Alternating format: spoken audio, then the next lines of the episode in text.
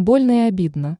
Юлия Пересильд рассказала о критике из-за роли в фильме «Вызов».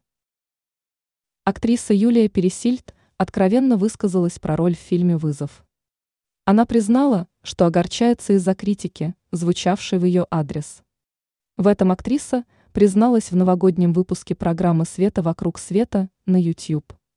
По словам знаменитости, она чувствовала самое настоящее давление, снимаясь в кинокартине «Вызов». Напомним, что этот фильм был снят в космосе.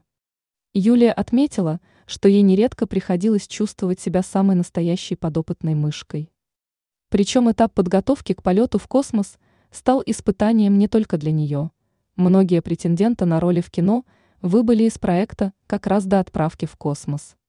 Пересильд рассказала о том, что ей пришлось пройти гастроскопию и МРТ, а также множество других испытаний – включая вестибулярное кресло. И на фоне всего этого особенно тяжело было слышать критику. На меня все были злые, что я снималась. Больно, обидно, признала актриса. Однако она твердо решила, что докажет всем, что она уже не девочка. И сейчас роль в вызове прочно заняла место в ее биографии.